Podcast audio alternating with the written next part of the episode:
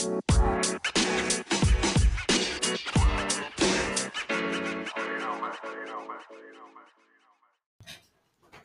everybody, it's officially draft season, and we here at Upside Swings couldn't do what we do without Global Shop Solutions ERP software. Simplify your manufacturing by scheduling a demo at globalshopsolutions.com. Thanks again for listening. Hello, everybody, and welcome back to the Upside Swings NBA Draft Podcast, the podcast of the highest ceiling. I'm your host, Bryce Hendricks. Joined always by the great Cooper Klein, and I believe for the first time in pod history during a deep dive, no Stone Hansen. Stone and I have been together since day one, and uh, we were setting up to do this pod, and he's like, I really have to finish writing my big board. And I was like, for real? And then he's like, yeah, okay. Uh, so, so he's not here. He's not here to talk about these guys. When I asked him if he had any specific thoughts on any of them, he said no. So we're chilling. Uh, he's he's not all that sad. He's missing this, I suppose. Um, but Coop is here. Coop is here to talk about a group of two guards, uh, a dying breed in basketball. Um, Coop, my friend, how you doing? I'm doing great. It feels really weird to not have Stone here. There's a lot less bullshit before the pod starts, uh, and a lot more just us talking, which is which feels weird. But uh, yeah, no, I I can see why Stone doesn't have a lot to say on these guys. Um, a lot of them are pretty simple, but I, I think there are some real hidden gems in here that we'll get into. Yeah, this was an interesting group. I want to talk briefly about the existence of the shooting guard just in general because I think in a lot of ways, like I'm not fully kidding when I say it's died, right? Like shooting guards are so weird. Like it's hard to define. Obviously, there's some top players who are considered shooting guards. Uh, you think of Devin Booker. Uh, he's probably the most like prototypical modern two guard you could think of in terms of like bucket getter, scorer, can do some playmaking, but it's like six six. Even someone like a Donovan Mitchell, who is considered a two guard, like if it wasn't for the fact that he's played next to point guards his whole career, he's probably a point guard. Like he brings the ball up lots of times. He I, there, there's almost no such thing as like positions in basketball don't really exist anymore, and because of that, you've kind of seen this um death of the two guard position specifically because now it's just wings, and you have big wings and small wings. If you have big wings who can do the small wing things, you'd rather play them to guard the other big wings than small wings. So like to be a two guard in, in, in as a prospect anymore is is sort of a hard thing to do. You have to be you kind of have to lean into one position or the other in terms of being a two or a one in a lot of ways and it kind or a, a three or a one I should say um you kind of have to lean into one of those two camps or you just have to be so good at everything that you're worth playing over guys who might be uh, more consistent positional fits. Um, because even like, I mean, you think of even guys like James Harden was basically a point guard. Like he was a six five point guard. Um, I, should say is was is whatever. Like defensively, he was a power forward, and then on offense, he was a point guard. So it's kind of just like we are at this interesting point with the shooting guard position, and and I think you've kind of seen that play out in drafts. Like there's a lot less like six five wings who like succeed early in their career. I mean, Benedict Mathurin had a pretty solid rookie season, but not a great one. Jalen Williams was maybe considered a shooting guard prospect, but clearly lead more into the three, like even three four, because he's so damn strong and long, uh, playing for the OKC Thunder. Um, you've just kind of seen like a, and then you know you think guys like James Bouknight have kind of fallen out of favor because that like that positional spectrum doesn't seem to include them lots of times. Coop, do you have any overarching thoughts on on the state of the two guard before we jump into these guys? Uh, not really. I mean, it, the only other guy that really appears to be like a two guard is just like a shooting specialist, and those are getting bigger and bigger every single year. Especially you look at this draft, and even like a Justin Powell in this group. I mean, I don't want to spoil anything, but he's like six six uh, he's not like a six three shooting specialist because a six three shooting specialist is just getting kicked out the door for a six six shooting specialist or a six eight one or you know I mean we have guys who are six ten who can really shoot in drafts and like you would rather have a bigger guy doing that because you can he can at least pretend to do other stuff right? And uh, a six three shooting specialist cannot pretend to do other stuff. It's it's like a Gerald Green who could at least pretend to play defense. You know, he he could shoot. He could shoot off a motion, shoot off the dribble a little bit, catch and shoot, uh, cut and dunk. And then defensively, he just fakes it. he just fakes playing defense, but he's so long and athletic that it kind of works or worked. Uh, and yeah, I mean, the two guard, a lot of these guys, I, I think all of them lean into being more of a one or a three. It's just do they have the size to play the three, or are they actually good enough or athletic enough to be the one? And uh, we'll we'll talk about that specifically with all these guys here.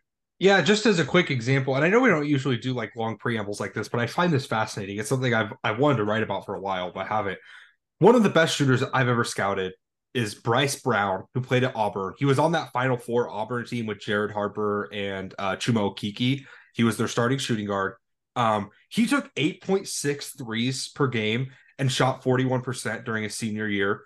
He's the guy who is most famous for having uh, the GTA unlimited ammo cheat code tattooed on the back of his shooting arm. Just like that, like legitimately one of the best shooters I've ever seen. If you go watch, like I watched one of his Maine Red Claw games, maybe that was against the GLI. I can't remember uh, when he played for that for them in, in 2019-20 in that bubble. You know, he shot really well there. He's just been an insane shooter throughout his career, but he's six three.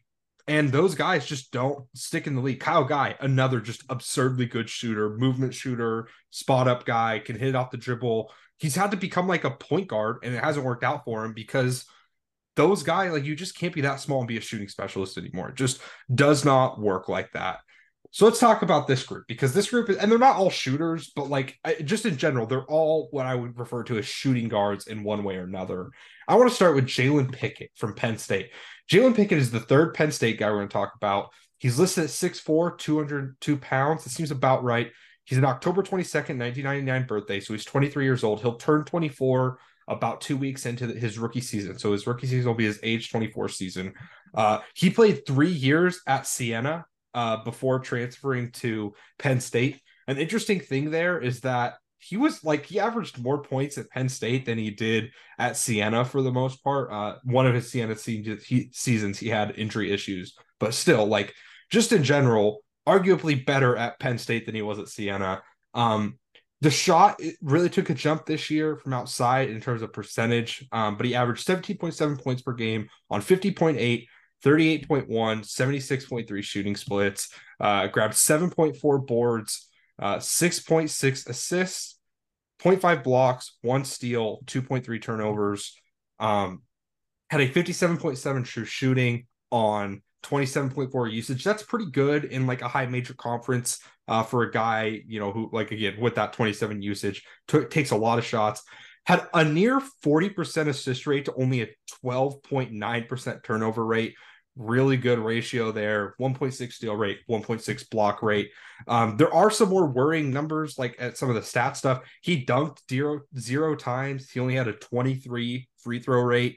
Um, but he did shoot 67.4% on 138 closed twos and 47.7% on 256 long twos. That's an insane, like just a just an absurd number of long twos to take. And that's why I was, if you couldn't hear it in my voice, I was a little surprised just to even remember like that he shot 50.8% from the field because when you watch his tape, it sure is a lot of long twos. And that's where I want to start with the scoring. Coop, how'd you feel about Jalen Pickett as like a scorer, bucket getter guy?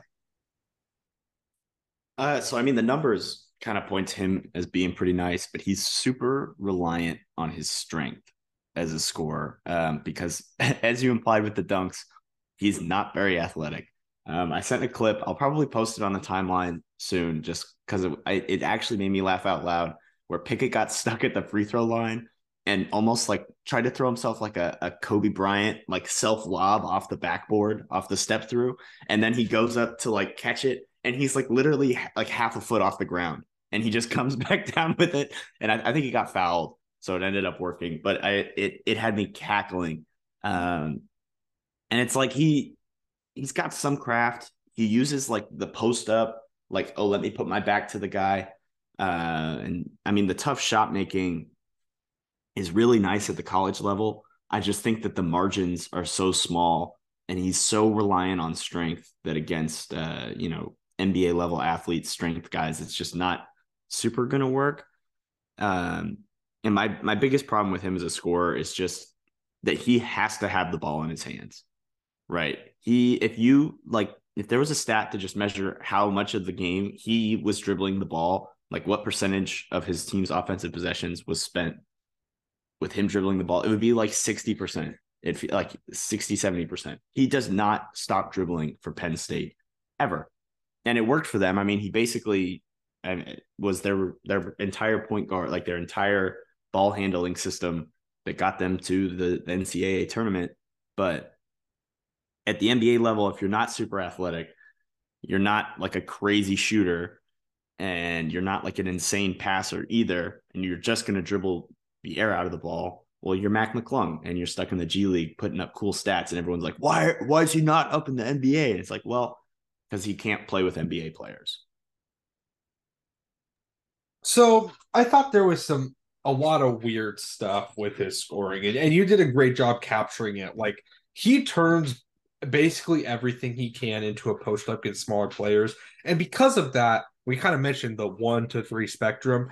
Pickett will fall more on the one line. I think when drafted, he's going to be looked at as more of a point guard, like a plus sized point guard, which I do think is valuable. Something I've noted, like when talking about specifically like you know, back of draft UDFA guys is that if you're six four and have a semblance of a chance to play backup point guard, that's more valuable than like good, efficient 5'11, six foot guys because those players just have a tougher time surviving on any minutes in the NBA, um, much less kind of, you know, real legit backup minutes. Uh, so Pickett will have a, a, a, a solid you know, jump up there. He's gonna have to get that post up shit out of his game. Like it's just not gonna that just does not happen like in the NBA. You don't really see guards turn um turn pick and rolls into post ups very often. It's just not something that happens. I will say at the very least, it's not just like straight up like they're running post up plays for him necessarily. It's just that if he doesn't create an advantage with the screen, he is going to turn into a post up. What I will say is that I actually do like how he used screens. I think he's overall, and we'll talk about the passing in a little bit, like a solid pick and roll operator. He has he he's slow, but he does still kind of have like that pace to his game, you know, not in the Jalen Hood-Schifino just slow all the time sense and more the I mean, he's great at like little crab dribbles.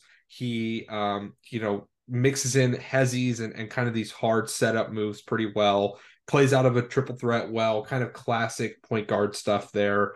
Um, and his touch, like uh, on middies, is legitimately great. Like, um, it's funny, his jumper's so weird. He does not get very much lift at all, and the arc is super flat, which is part of why I think it's a little more conducive to mid rangers than than outside shots. He did only take 3.2 three pointers per game, so that 38% number is good but he's only a career 35.5% uh, three point shooter, and he doesn't really take many ever. He only had a five, point, he only took 5.4 to 100 possessions this year. So I'm not sure I buy him as like a great outside shooter. I think what you're hoping from him is that he can score enough for himself in the mid range to be taken seriously by backup bigs and have them have to step out a little bit uh, you know, backup guards aren't going to be able to handle him strength wise, and he can kind of get into the lane, and then he's going to play make for others. So, Coop, how do you feel about his his kind of passing and playmaking? Um, I like the basic reads. Um, I think like, oh, he he gets into like a post up, and then he draws a second, and then he makes a nice little kick out. The problem is that on drives and as like a live dribble passer, he's a really slow reader of the floor and he's kind of benefited by the fact that Penn State's off-ball players are like really good and really good at knowing where to be. And he, so he has the extra half second, and the defense is like so confused that he has that time. Um, and he keeps his handle alive really well. So he's able to like afford to be a little bit slower. But I do worry that like you can't be a slow reader of the floor out of just like a normal drive or like uh, the one that really stood out to me is he comes out of a Nash dribble, and I think it's Andrew Funk sprinting as hard as he can off of a curl into the corner, and he just like doesn't it it doesn't he he is in, directly in his line of sight, and it just doesn't make sense. Like he doesn't pass him the ball for like a solid two seconds after he gets wide open. Um, and I, I think they still get the points, but it's it's really I don't think NBA systems work like that. I don't think that you can afford to be that slow of a reader of the floor and still be a point guard uh, when you're such a poor athlete. Yeah, I, I think like I actually do like his skip passes from above the break, but that's really it that I like about his passing. He's not a great kick out passer. He has some feel for like finding the roll guy. If he gets I will say the big bites, the big steps up on like a fake miss, like uh, like a head fake at the mid range or a hesitation, and the big steps up, he does have pretty good feel for finding a big. And Penn State did not have great bigs to play with him. Uh, you know, so that might open up more with like even NBA backup bigs who can catch a lob more or have better touchdown low, have better feel for like a, a deep seal. There is that in this game. He can kind of read the tag man too. Like that stuff is all right, but in general, I'm with you. Like he's just not a super quick processor. He's a lot of pound the pound the air out of the ball, set me a screen, wait, I'm to try and make this one read. If it's not there, okay, I'll pivot and try and do some step through move or some throw it off the glass to myself or a little like hook shot floater, step back, fade away, whatever the fuck he likes to do like after he's killed his triple, but it's it's a lot of deliberate and I think that's kind of what a lot of people like about him like um is that he's so controlled. He's so under, you know, playing at such a consistent, strong pace that I think people really like that deliberateness. But in the NBA, things are just a little snappier. Like I, I, I struggle to think of many backup point guards who really play, you know, like him. And obviously, you know, I don't like to get too into that, you know, scouting based on what's been successful, but I I when I'm scouting guards, I prefer guys who just are are make quick reads or you know can can can operate in, in multiple actions. And that's not just not really who Pickett is. He's only going to take shots if he's if he's wide open as a catch and shoot guy. So he kind of has to play with the ball and to make reads with the ball he has to be in certain scenarios. It has to be, you know, middle or empty side ball screen. He has to have the time to keep someone on his back and, you know, try and get that big in the air, read the tag guy. Like there's just a lot of stuff that's up in the air there. So I, am not in love with it. Coop, is there any kind of redeeming stuff with Pickett as a defender? And then do you kind of want to just wrap up in general where you have him after that? I'm not in love with the defense. Um, his help with the nail is fine, but as like a wing defender, uh, he kind of fake helps a lot. There's some like awesome moments as a shot blocker, uh, where he like rotates in and like blocks a nasty shot from you know the the uh, the weak side or like even just out of nowhere. But I don't really think that's that's like it's it's perfect timing. Uh, I, I'm not the biggest fan of his defense. His man defense, he gets beat. His footwork isn't crazy. Uh, the strength is all right. I think maybe allows him to guard up, but his footwork is like really, really, really bad. Um, so I think I'll probably end up with uh with Pickett. I'll have him at 66 uh in my my bottom tier, tucked right above Adam Flagler. Um, he's fine, just not I I don't understand what his role at the next level looks like, and he's not athletic or crafty enough to get rid of those concerns. And like there's just like nothing there that I, I super buy translating at the next level. And there's nothing to yeah like i said to alleviate the concerns. Yeah for me i have pickett in uh, what is a new tier for me because i wanted to separate all my undrafted guys from you know usually i just do like i have a top undrafted tier which are guys i would give two ways. And then i have after that, I just split into positional breakdowns. But I decided I needed one more that's like guys I would de- I definitely want on my summer league and G League team to kind of like carry the load per se and and and and uh uh be that type of guy uh because I want to keep them around even if I don't want to give them a two way and see how they develop. So that's where I have him is just that I I think there is some potential there with him to maybe be like a third guard uh third point guard i should say not a third guard in terms of like a backup um who plays like real minutes because i just don't think there's i'm with you on the defense like he's a fine rotator but he doesn't have the athleticism to make plays He's strong, and that helps him guard some wings, but they almost never had him guard the point of attack, which is notable to me um, because they were not a team that had other great point of attack defenders. Uh, so I just I have him right above Adam Kunkel and right below Drew Peterson. Um, so that's kind of where I'm at. Let's move on to our next guy, and this is we're going to talk about two WSU guys in in the course of one week. Uh, as people listen to this, it'll be over the course of three days. So uh, you know, good for that, y'all. Uh, Justin Powell. Justin Powell is listed at six six, 200 pounds.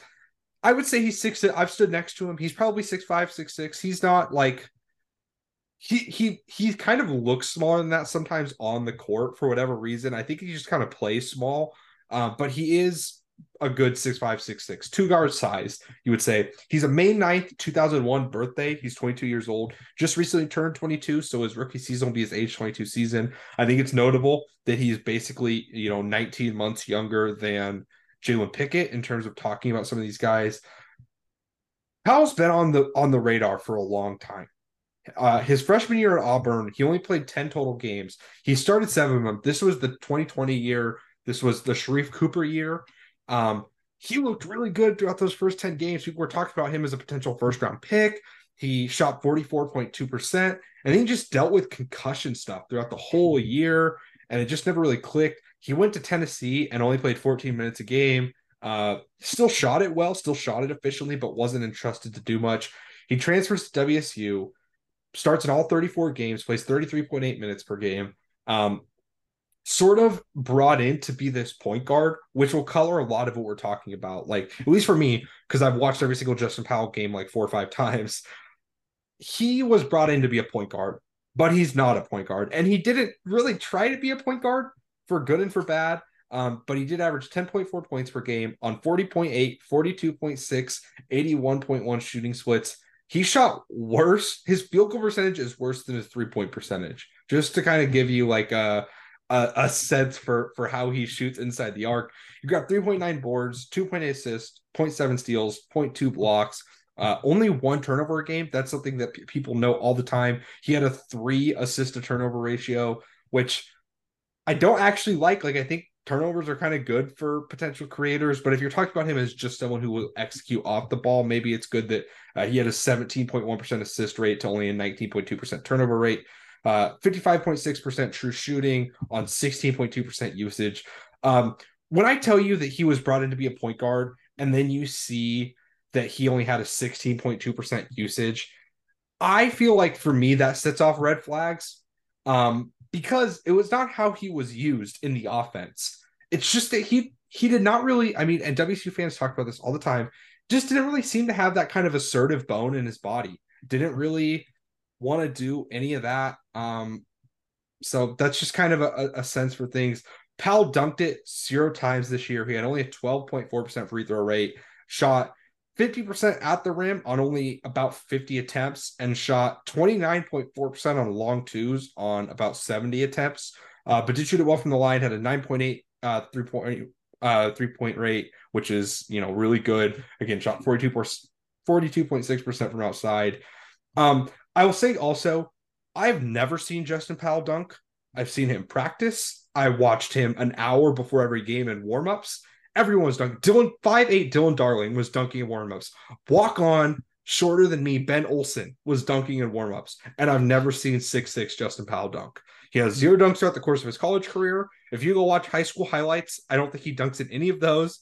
He's just not someone who ever dunks for whatever reason. Um, so you know, take that how you will. Coop, how'd you feel about Justin Powell as like a scorer, shooter, bucket getter type? Well, I mean, he can really shoot. That's the first thing. I mean, he he can really shoot off the ball. Uh, he's great in catch and shoot.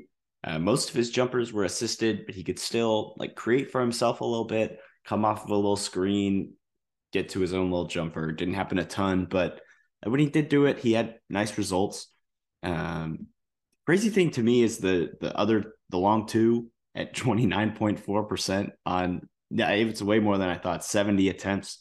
Um, maybe it's just something he didn't rep uh, because I I don't think the touch is bad, right? Like I don't think it's awful, um, but just an, a real ability to bomb from deep, and that's about it as far as NBA translation.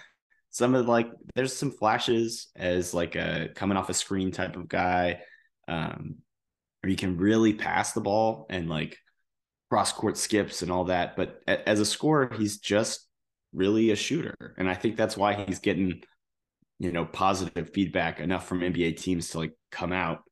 Is he's six foot six, and every single indicator points to the fact that he can shoot the piss out of the ball off multiple alignments, playing next to different players, and uh, just doing a ton of stuff just as as a spacer. So I agree with everything you said there. I'm going to nerd out a little bit about the shot because he has such a weird form for a for a like sharpshooting prospect.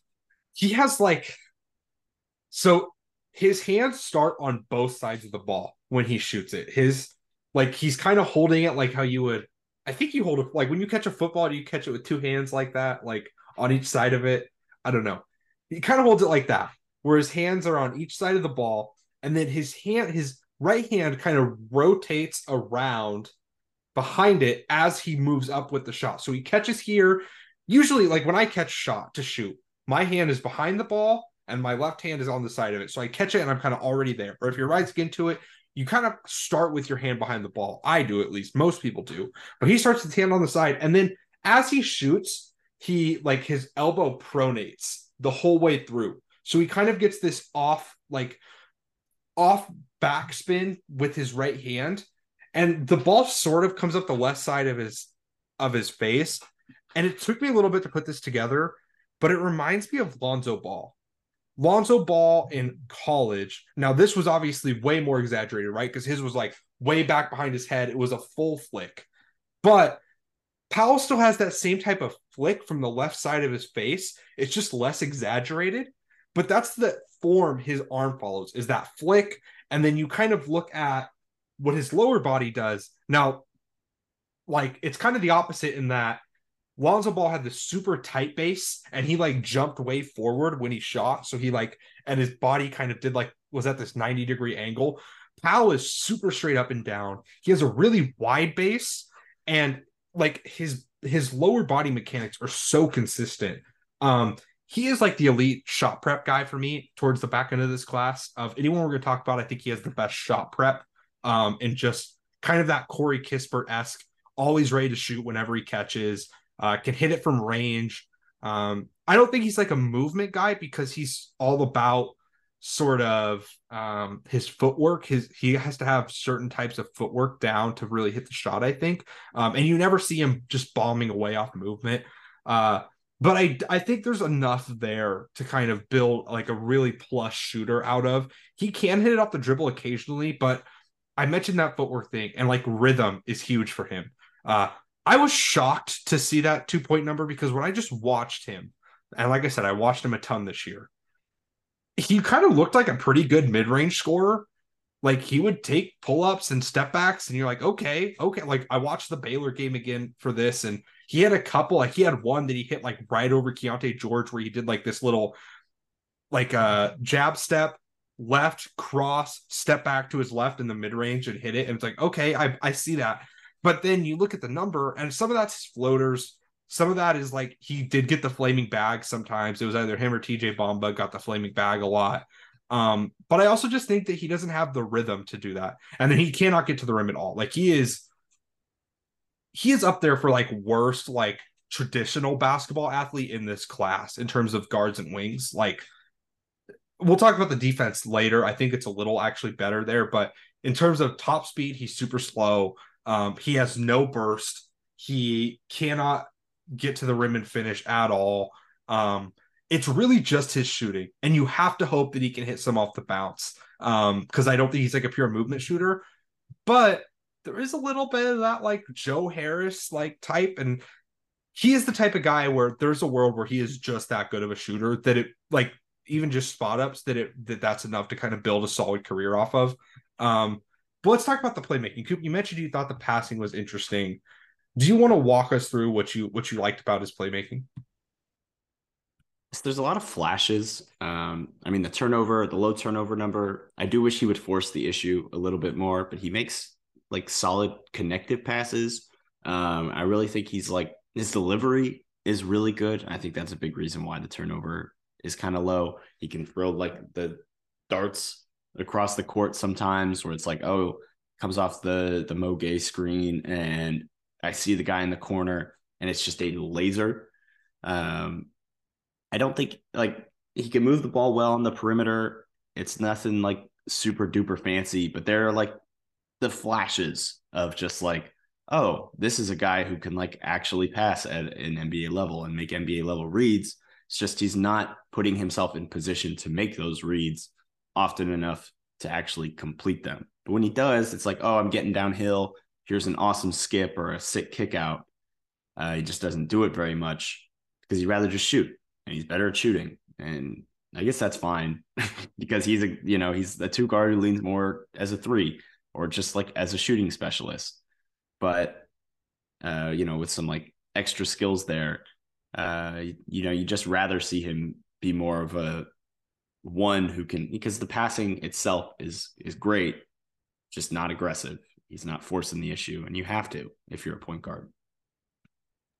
Yeah, I, I think I, he projects really well as like a connected passer, right? Like he um, is a pretty quick decision maker, I would say, not elite, but pretty quick, and and uh, the ball kind of he, he can sometimes do the pound the dribble out the ball, but not always, and he's just generally making the right read um, which you know is evidenced by the the assist turnover. He does have like a really frustrating um, aversion to throwing any type of difficult pass. Like, like there are times where Gueye has a slight step on the roll on the roll, and he could throw a lob or he could try and throw it over the top, but it's risky. Like it might not get there. The dig might beat uh might be Gueye to the spot, and so he just won't throw it. And while there is some value to that, I prefer my passers to have a little bit more like, fuck you, I trust my guy. I trust that I'm gonna that this pass is gonna get there. Like, if it works, it it's two points. If it doesn't work, it's a turnover and we're gonna play defense, and that's fine. I'll figure that out. He just doesn't have that at all. He is very risk averse, and that's really in every part of his game. That's in his um in his uh scoring as well. Like he won't take tough shots unless he absolutely has to, or the rhythm is completely perfect. He just is not a guy who who puts himself in bad spots, and and that's for good and for bad. There's there's issues there, but there's some good stuff there. Um, I want transitions to the defense before we wrap Powell up. I think it's actually pretty solid. Like he's not a playmaker. He doesn't have that athleticism uh, to to make plays. Um, but you know, a 1.2 steal steal rate is like that's passable. He had a 1.5 block rate at Tennessee. Obviously, he only played like 15 minutes a game for Tennessee, but you know, kind of funny. Um, but like he, he he is that feels does translate. He's a good rotator. WSU runs a scheme where they're kind of all about running the opponent off the line. So that'll some make some of his closeouts look bad, but he tends to execute well there. Like I, I think he's pretty good at sliding side to side. The screen nav isn't great, but it's not horrible. He's solid in recovery. My biggest issue with his defense is uh, like part of it is the lack of like great. Like he's not a stopper, he's not an elite playmaker. And it's also just that he kind of I, I think there's a motor. I have some motor concerns in general. Like I think that's some of the risk aversion. Like I think it translates to motor stuff on defense where just he's he's not always playing super hard. He's not trying to make like the most advantageous rotation. He's never just like out of it. He's never just like standing still and getting back cut or uh, just completely dying on a screen and falling out of a play. But he's not making that extra effort either, and that stuff kind of worries me. But for the most part, I think he's a, a fine defender. Coop, how do you feel about him defensively? And then if you want to give us where you ranked him as well, that would be great. Yeah, I don't really have a ton to add. He's fine defensively, especially for his athleticism. I wish he was more of a playmaker. He is six six, even at like four athleticism. I would like to see more use there. I, I don't think the wingspan's super long, so can't fault him too much. Um, I mean, I have him in my uh in my guys who are fine tier. Um, I have him right below X Coog FA FA a Boogity did I did I get that right?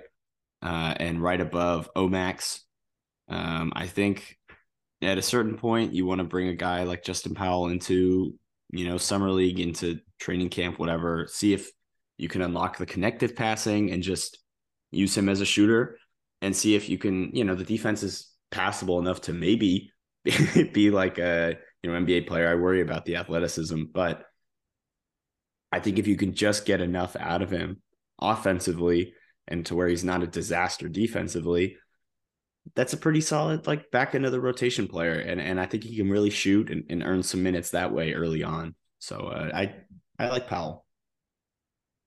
Yeah, no, I, I think that's that's where I'm at too. I have him in my I think I would give him a two way. I really didn't expect that, like having watched him all year, and and like there were times I was re- like as a WSU fan, he was really frustrating. You're just begging him to like be more aggressive, get to the get to the rim a little bit, like. But then you go back and you watch him in the context of the draft, and yeah, he only averaged ten points. I get that, but one, there is such a lack of like anyone below the age of 23 and 24 at the back end of this draft. Like it is a it is a fucking disaster. It is so full of most of the guys we're talking about today are at least 23 and a lot of them are 25. Like they're just like this uh, draft is elderly because NIL's keeping NIL plus the fifth year was keeping dudes in in in college longer and Powell is you know he's 22 he'll be 22 his whole rookie year he can really shoot the ball. He's a good decision maker. Like it's like you said, like is he like do I see like starter potential? Probably not, but I could see him being a pretty good regular season player, like just connector type sharpshooter who can play the two or the three. Like, yeah, sign me up. He'd be fucking great with uh, another redheaded shooter in Sacramento. So um, that's kind of where I'm at. We're gonna talk about Ben Sheppard.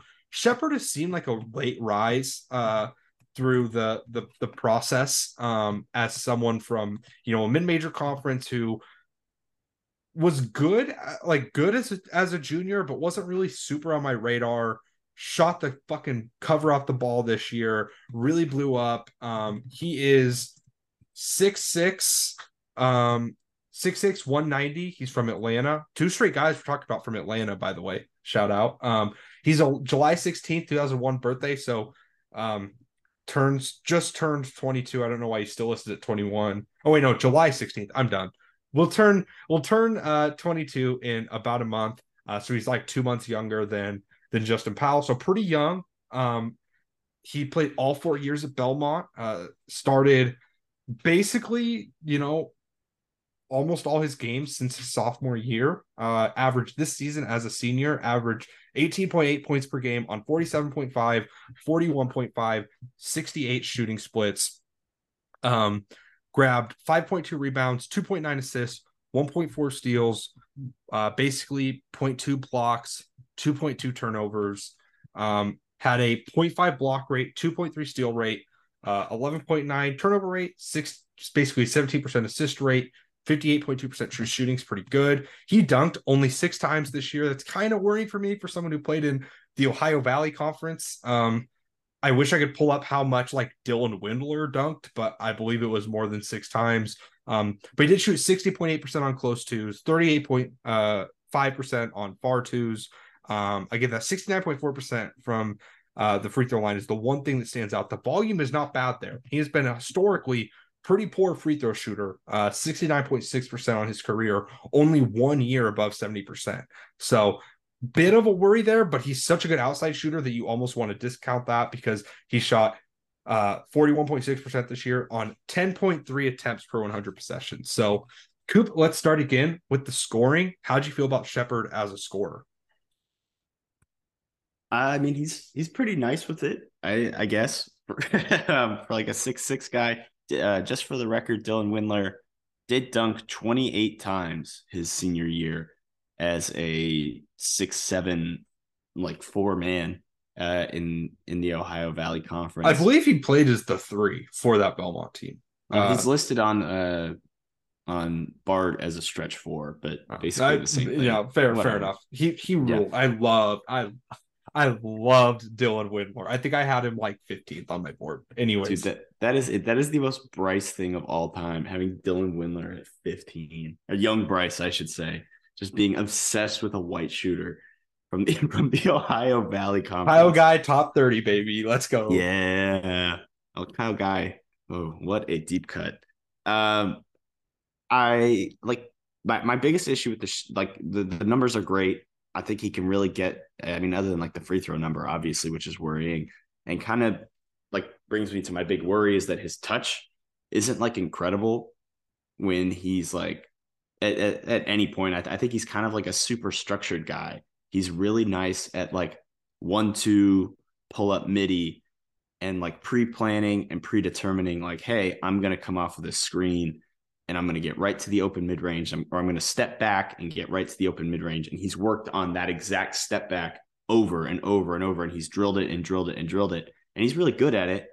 Uh, he just doesn't like have a ton of counters to when that doesn't work. The handle's kind of loose. Uh, and i just worry that like I, I don't think that you can predetermine like that at an NBA level as a guy who just scores. Right. Like I, I don't think that can be your your entire thing, especially if you're not like an insane touch scorer, right? Who can get to the rim, deal with contact, and like throw something up. Like he mainly it to me in the in the film I watched, that 61% at the rim is mostly just the fact that he's bigger and cutting, right? And I think he's a solid off-ball mover and like off-ball screener, and, and he does a lot of stuff off the ball but that number isn't like oh i'm a great finisher once i get into the teeth of the defense. It's like oh i, I can move around a little bit and we have a playmaking big who can hit me on back doors. And once i'm there it's like well i'm six six and i'm just to go over you. So this might go long. I have a lot to say with him as as a scorer. Um one you mentioned the back cuts. He back cuts every fucking play. Like I I don't know if people have called him a good cutter. I honestly haven't seen. I I know people. There are people who like him and have posted about him. Um, but I haven't really seen a ton of that. Uh, but if anyone calls him a good cutter, he's not a good cutter. He's just always cutting, whether it makes sense to or not. Like he will back cut. Empty side, about to run a DHO. Actually, I'm going to back cut. Uh, you're not even looking at me. Well, let me back cut really fast. It's it's a, such a constant thing. It's so weird he is a fine finisher on those back cuts. I, I will say, like, like I mentioned, he shot 60.8% on close twos on about 150 50 attempts. That's a pretty good number. A lot of those to me seemed assisted. I don't have the exact assisted versus unassisted stuff, but a lot of those in the tape I watched were assisted. Um, and it's a lot of back cuts. It's a lot of the OVC. The OVC is not a bad league. The OVC has a lot of teams that are good, that are fun to watch. They tend to be good shooting teams, good offensive teams. What the OVC does not have are high level rim protectors, um, or even like competent rim protectors, honestly. And you could kind of tell that watching his tape. And yet he still does a lot of weird things. His finishing is so weird because whenever he's attacking off the dribble, he will not take a dribble past the elbow. He is going to pick up and he's going to do like these weird load off twos. And he does, he tries to do like these George Gervin finger rolls from like outside the lane. It's so weird.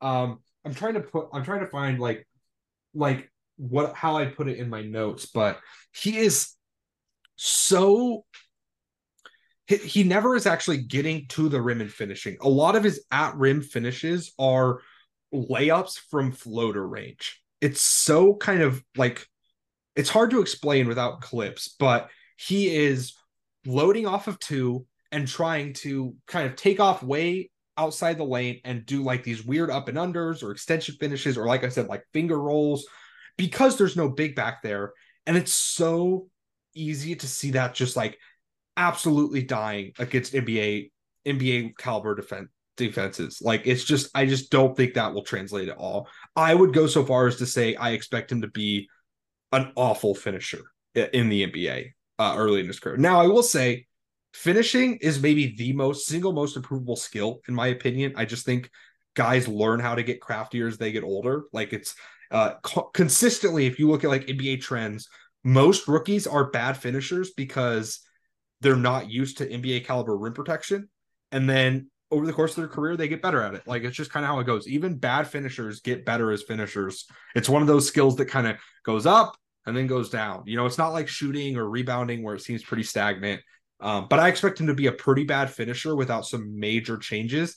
And there's also just some weird to me biomechanic stuff where he does not really vary his stride lengths well on drives at all. Um, and he really can't vary anything he's doing when he's dribbling.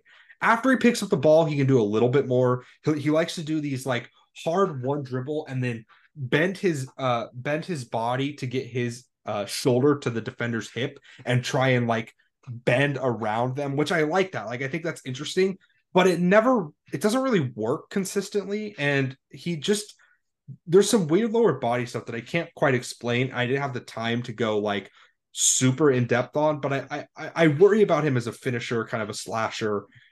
The shot, I'm with you. Like it looks good. It's so it's so structured. It needs to be a one-two. It needs to um be with space. Like he can't just he's not bombing at all. If there's a closeout even kind of coming, he's not going to shoot it. He played with good passers, guys who could draw the defense a little bit. Belmont's just a good offense that used him well. Like they're they're fucking well coached. Like that Belmont team is fun. I liked watching him. I think he's the beneficiary more than he's the driver of their good offense.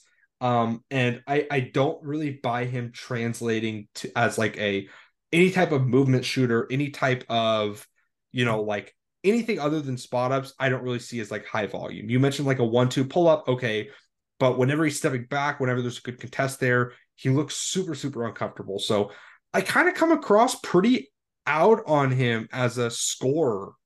Coop, was there anything more there with the playmaking, or is that pretty? You know, is he kind of in that Justin Powell camp of mostly just an off ball shooter? Uh, I mean, he he moves the ball all right, but he's he's kind of just an off-ball shooter to me. He doesn't like he he can run some pick and roll, and specifically he can hit the big a little bit when he like rolls pretty hard, but he's not doing anything super advanced.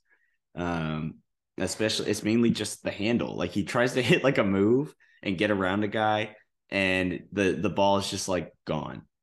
Right, like it, it uh he, he's it's really worrying. Um, I, I, think he's fine in a straight line as a driver, and and he can like sometimes make some cool interior passes, but I really just don't think he he's anything like he's kind of billed as this like superstar scorer on the offensive end, and, and I just don't really think that's him.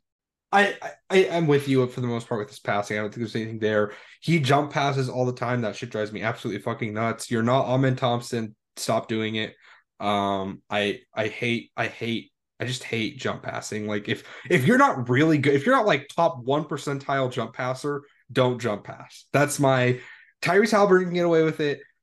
Amen Thompson can get away with it. Ben Sheppard, you cannot get away with it. You are not escaping my ire. Um, he's a good ball mover. I think the one thing I really like, and this isn't really playmaking, this is more scoring, but as much as the back cutting doesn't feel instinctive to me, he is constantly moving. I love that he like his stamina seems great. He seems well conditioned. Like he is nonstop moving.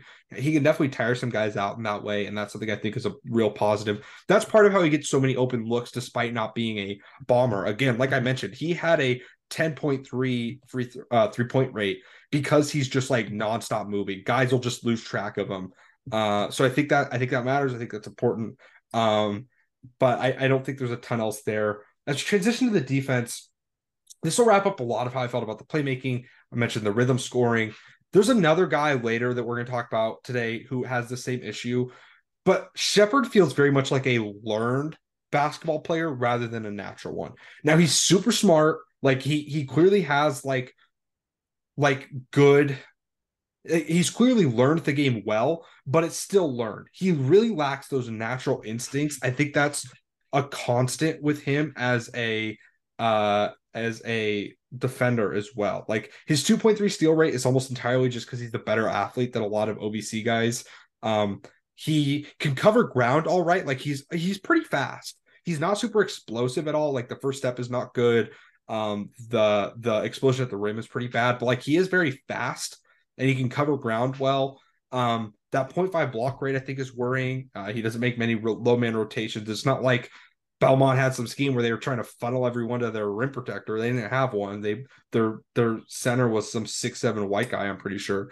Um, and that's not to say like like I, I think he's a fine defender, but his rotations, his instincts, like if it's just like I'm going to tag the roll, eh, or I'm going to you know they're they're doubling you know uh, in in the mid post so i'm going to rotate over he's good at that stuff what he's not good at is oh, someone attacked a closeout, and now I have to decide whether I'm going to go help and my teammate's going to be there for the X out, or he's going to help and I'm going to be there for the X out. That's what he struggles with. The natural basketball instinct stuff doesn't feel there for me with him defensively. And that kind of worries me. Often, like, and then on the ball, like, he's okay. He's not a stopper. He's a little too skinny to guard like the biggest wings. And I think his footwork is pretty mediocre. He can struggle with screens at times. But in, in general, I think he's a fine defender, but not a particularly good one. Coop? I thought the screen nav was was kind of shitty. Uh, he just kind of slams into screens pretty hard. Uh, he's super weak against drivers. Guys just kind of like put their shoulders into him. And it's like, man, I, I get it. You're like a six six skinny boy, but you're still playing in, in the in, you know at Belmont. Like uh there's some really bad timed gambles, and it's like he, he's almost like a half second behind. And if he was like like like you talked about, he's kind of learned. And if he was more instinctual, it's like that's an easy steal every single time. But he's like not he's just not there. He has the athleticism to get it and the length and the size. He's just he has to process everything. Um and I mean guys just I, I just worry about how often guys get into his chest and just completely fling him out of a play, especially if your screen nav is going to be poor. You have to at least be able to do something as like a point of attack defender as a wing because there are so many good wing sized ball handlers in the NBA and I just don't think Sheppard does anything as a point of attack defender. Uh, the, the off ball stuff, I, I think his positioning is good. He like knows how to rotate. He knows how to like do all this stuff. Like you said, I think it is all learned, but I just uh you can't only survive with off ball defense, especially if you're not like crazy instinctual Robert Covington level, um, and and be like a poor man defender who can't navigate screens. Like it's just not plausible. Yeah, and that just takes us to where we have him. And for me, I have Sheppard in my summer league guarantees tier. This is a, these are guys who I really want on my summer league team. I want them to kind of in that new tier that I mentioned with uh with um the first guy we talked about, Jalen Pickett. Like he's right there. It's guy who I want in my system, but I don't want to give an NBA contract to or even a two way contract to. Uh, just not what I'm looking for. Uh, Coop, where are you at with with uh, Sheppard? I have him in my maybe a guy tier, uh, sandwiched between Souley Boum and Jaylen Clark. So right at 60, uh, in you know a tier above Pickett and uh, two two three tiers below Powell. Someone I like, but I'm not gonna like be begging him to come play for our, our summer league team or anything. He's he's fine. Yep, I think that's fair. Let's move on to someone who is really interesting. This is maybe, I would say, the second most like interesting, hardest to peg guy we're going to talk about, um, and that's Omari Moore. Omari Moore is six six. He's September eighteenth, two thousand birthday, so he'll turn twenty three before the start of his rookie season. His rookie season will be his age twenty three season. In four years at San Jose State, he started just about every damn game of his career as a senior. He averaged 17.4 points per game on 42.9, 33.8, 75.8 shooting splits, grabbed 4.7 boards through 4.8 assists, uh, 0.7 steals, 0.7 blocks, uh, 2.6 turnovers. Um, he had a 29.9% assist rate to a 13.5% turnover rate, 1.2% steal rate, 2.1% block rate, 28.04 usage, 52.5 true shooting. He dunked it 13 times this year, shot 56.9% on close twos, 20, 28.9% on far twos. And he did have it like he shot only 33.8% from deep, but he took 9.9 per 100 possessions. This is definitely someone who leads more to the point guard on the point guard, small forward, um, like spectrum, especially as we're talking about um you know how he played at the college level projecting wise we'll talk about it maybe a little different but he was the point guard for san jose state and he was two years in a row uh, during his junior season he had a 30.1% assist rate to a 24.1 turnover rate. So it's nice that his assist rate was basically the same two years in a row but his turnover rate basically cut in half. That's that's solid. That's good development. Um you know he is a legit six six. Like he is a tall he's a tall boy to be playing point guard in the Mountain West. Um, let's talk about his scoring. I thought his scoring was pretty mediocre, to be honest. I just did not think there was a ton there. He is a good athlete. I kind of expected him to be a. If you just watch his highlights, if you just watch his dunks, you're like, oh, this dude is a high flyer. Because at least five of his 13 dunks this year, or uh, yeah, of his 13 dunks this year were like posters, were him jumping over dudes and cranking that thing. But he's only like that if he has a run up. He's a great like transition athlete, right? Or if he if you close out too hard and he has the whole three point line to load up, he's great. But in the confines of a pick and roll, he's not very quick twitch. He's very when he's like running a pick and roll, he likes to play really deliberately. Um, and because of that, he's not super explosive near the rim. And that's a big reason why he only sh- shot 56.9% there. Now, that's not an awful number, especially, you know, if, if he ranks amongst guards. Like, that's a pretty solid number. But he's not particularly effective there to me. He is going for these like long, loopy extension finishes. He's not really he's not super crafty in terms of like mixing in euro steps or weird pickups or you know anything like that uh, his free throw rate was only 24.8 because again he's just not really putting that type of pressure on the rim in the way i kind of hoped and thought just by watching the highlights um, but i do think that like there's something kind of weird there with just his his ability to actually run a pick and roll when he is in transition. San Jose State did not run very much, but when he is in trans- transition, he's deadly. He's super fast. Um, and then he took a lot, like his jumper, and I don't have the synergy numbers on this, but his jumper to me looked much better off the dribble than it did off the catch. He looked super uncomfortable off the catch, but then you watch him take some of his off the dribble threes. He's taking like those, like my favorite move, the the tween, like left to right, and then step back towards your left immediately before you dribble with your right hand. He had a couple of those. He has some hard right to left step backs where it's just like he's stutter rip to his left, step back to or step back to that left and shoot it. Like he has some real rhythm, some real kind of funk to him, creating for himself off the dribble. Can that translate to catch and shoots? Is there some more development to be had there outside of San Jose State? Maybe it's sort of weird. Coop, how'd you feel about Moore as a scorer, and how do you think it translates to the next level? I mean, the funkiest stuff is, I mean, the catch and shoot or the the off the dribble jumper, which is like I mean, the flashes are crazy. Uh, the percentages weren't insane. I do wish we had the synergy numbers, um, but Stone is the only one who I think can log in and get those, and he's not here. But I mean, the 33.8% from deep, kind of worrying. Um, and the, the the catch and shoot, unless he's like really stepping into it, I think looked kind of like when he's like taking a big step, like, oh, let me catch it far, take a step in. I think it looks nice then. But uh, my favorite thing, I, I I agree with you, where it's like the highlight reel makes him look like a crazy athlete, but he's quick, and I, I think the burst is solid. He mostly has to like kind of like back up a little bit and then explode forward, but I really like his his pace in the pick and roll and his ability to like play with his steps, like his stride length. He can get really long and cover a ton of ground or he can like chop him up a little bit. He's not like there's basically no uh you know left right wiggle, but his north south like speed, like how he plays with his own speed and and all that kind of stuff. And there's a little bit of pickup stuff where sometimes he'll pick up a little bit lower, a little bit higher, but he's not like Scoot Henderson, let me go way under and then way over and then like all that kind of stuff. There's not a ton of craft there but he's solidly athletic and six six. Um, and his ball security is pretty good, especially on like straight line drives.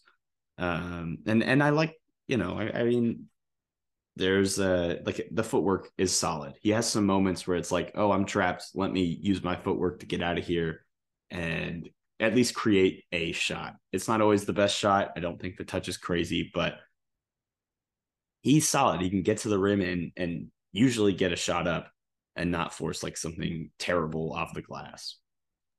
There's something to be said for just being able to get to the rim, right? Even if he's not great at converting on it yet. And as we transition to the playmaking, I think he's a pretty great passer off of his rim pressure. Uh, I don't think he is a great high level passer in terms of his vision, but he is good at capitalizing on what the defense gives him and what he's able to manufacture. I think he's a very good kick out passer. Um, and I like that he doesn't an issue. Uh, so, so I watched Omari Moore last year quite a bit because I wanted him to transfer to WSU. Right, that was like a whole thing for me, I or a whole thing about it. Um, and he really struggled with when he was driving, and he kind of got baseline. He always wanted to throw the corner pass. Well, defenses started to sit on that, and he couldn't quite adjust. Or he would, you know, not really read that guy, try and throw to the guy above the break, and the pass would be off the line, or the guy would jump it. But he really developed that. He kind of fixed that in his game. And that's something I like to see. I like to see a guy make that jump, and and maybe it's bad that it took him a whole year. I don't know. Uh, honestly, I I don't have a ton of feel for how that um for how that develops, but I I think that uh I, I think it's good that it did at the very least, and and in general, I just like his ability to get to the rim, uh, and he could do this by blowing by guys, playing off the ball. If you get him in a move like San Jose State did not have him in like a movement scheme at all, but I can imagine him like attacking off a DHO and just being absolutely deadly because when he gets to his top speed, he is super fast. Um, probably the second fastest guy we're going to talk about today in terms of top speed. Um, I think that his his ability to they're not always like live dribble and that like he's like throwing these like hard one-handed skips, but they're live dribble in the sense that he doesn't have to like jump stop and pivot and make that type of read. Like he can make reads off the dribble. He has really great feel for if the defense goes over and he's he kind of put you mentioned that pace. He wants to crab dribble. He wants to do something. The big engages, making that quick dump off or that quick lob. And like he played with like a six seven big who was not a great like leaper. Like it's pretty easy for me to see, you know, if that's Charles Bediako there standing in the dunker spot instead of Sage Tolbert the third that dump, that lob is going to be there. And if they're tagging hard off that, he can see that corner skip. If they're covering the corner and they they want to try and X out, he can make that play and get the defense in rotation. So I think that's a really good base to build on. Coop, do you have anything else on the offense before we transition to the defense? And if not, do you want to transition us to the defense? Uh, no, I mean he's just like a good live dribble passer as well, like specifically with the push pass, but he can like hit a whole bunch of passes with a live dribble and without picking up his dribble and, and stopping his entire, you know, possession. Uh, he like sometimes he'll do it, and you know, it's not always like he has good footwork, so it's not always like the end of the world when he picks up his his dribble, and he's got some craft. Uh, but specifically on the defensive end, I mean, we can we can move over to there. I think he's a pretty solid like rotation around the rim guy. The two point one block percent, not crazy, but he did he was a guard. right. Uh, I, I, do think he can at least give you a little something around the rim. Uh, his screen nav kind of poopy uh, for a guy who played a lot of guards and, and he couldn't like his footwork wasn't crazy, so he would get beat sometimes, but he was always fighting in recovery. He was staying on guys' hips. He was like fighting uh, to make sure that he wasn't getting killed. But uh, he's not crazy. I don't think he's like this switchable six six Swiss Army knife guard, you know, who's really a wing defensively. I, I think he can do some of that stuff, but the man defense is worryingly bad, and the the off ball isn't like crazy, crazy. Uh, and it's it's tough to kind of make a living doing that. I you know he can switch a little bit, and that's good, especially against bigger, stronger guys. But I don't think he's like a guard defender at all at the NBA level. Yeah, you're gonna have to get funky with him creatively or, or uh, positionally, and that kind of takes me to my final thoughts on him. I think he's worth a bet as like he's in my top UDFA tier, which actually has him ranked at like 57 on my board. Um, and I think he's worth a bet just because a six six guy who I think can legitimately get to the rim is a good thing. Like to have that on your team is good, and teams should have more of that. But I do have some worries about just like what he is positionally because I thought the point of attack defense was really bad. I don't think he is particularly, you know, particularly instinctual on that end. He's not bad, but he's just like okay. So you have to kind of play him with another guard probably, or have like a weird backup unit. But at the same time, he's a good athlete. He can dribble. He can make plays. He can probably shoot a little bit. I, I think that's worth betting on with a two way. You know, If it doesn't work out, fine. Most two ways don't. But if it does, like you're talking about a really valuable bench player, I think. Like upside for more is like, you know, a real bench creator, like an above average bench creator. And I want to take a bet on that guy. I honestly like I'm even considering moving him into my draft pool range. I'm kind of struggling. He's either at 54 as a, my top UDFA guy above Trayce Jackson Davis, or at 54 as my last draftable guy below Emoni Bates. Uh, Coop. Uh, I'll have him in my like guys who are fine. Really want to bring in and in a two way type tier. Um, I'll, I think I have him sandwiched. I him right above Jaime Jaquez and right below uh, Omax. Um, I, I think he like can do a lot of stuff that's pretty valuable. He can get into the paint. He can like really pass. I think there's a world where he can come off of DHOs and like be an off ball guy and and kind of shoot off ball, especially if you get him like to his spot on the wing and like have him stepping into it or taking longer ones. I, I think he's a solid cutter, solid off ball mover. There's a couple different roles for him. I do just worry that like if the shot isn't good, he's probably not a guy. And I don't know, like the catch and shoot stuff is worrying. Um, you know, the 76.2 free throw percent, all right on his highest, you know, mm-hmm. attempts per per year, but he's a career 69.2% free throw shooter for a guy who's kind of really relying on that to be something because I don't think he's going to be allowed to take a ton of off the dribble stuff at the NBA level. Uh, I just there's too many questions there for me to have him higher. But like you said, I, I think there's a world where he could really be something and and really contribute to to pretty solid NBA NBA teams.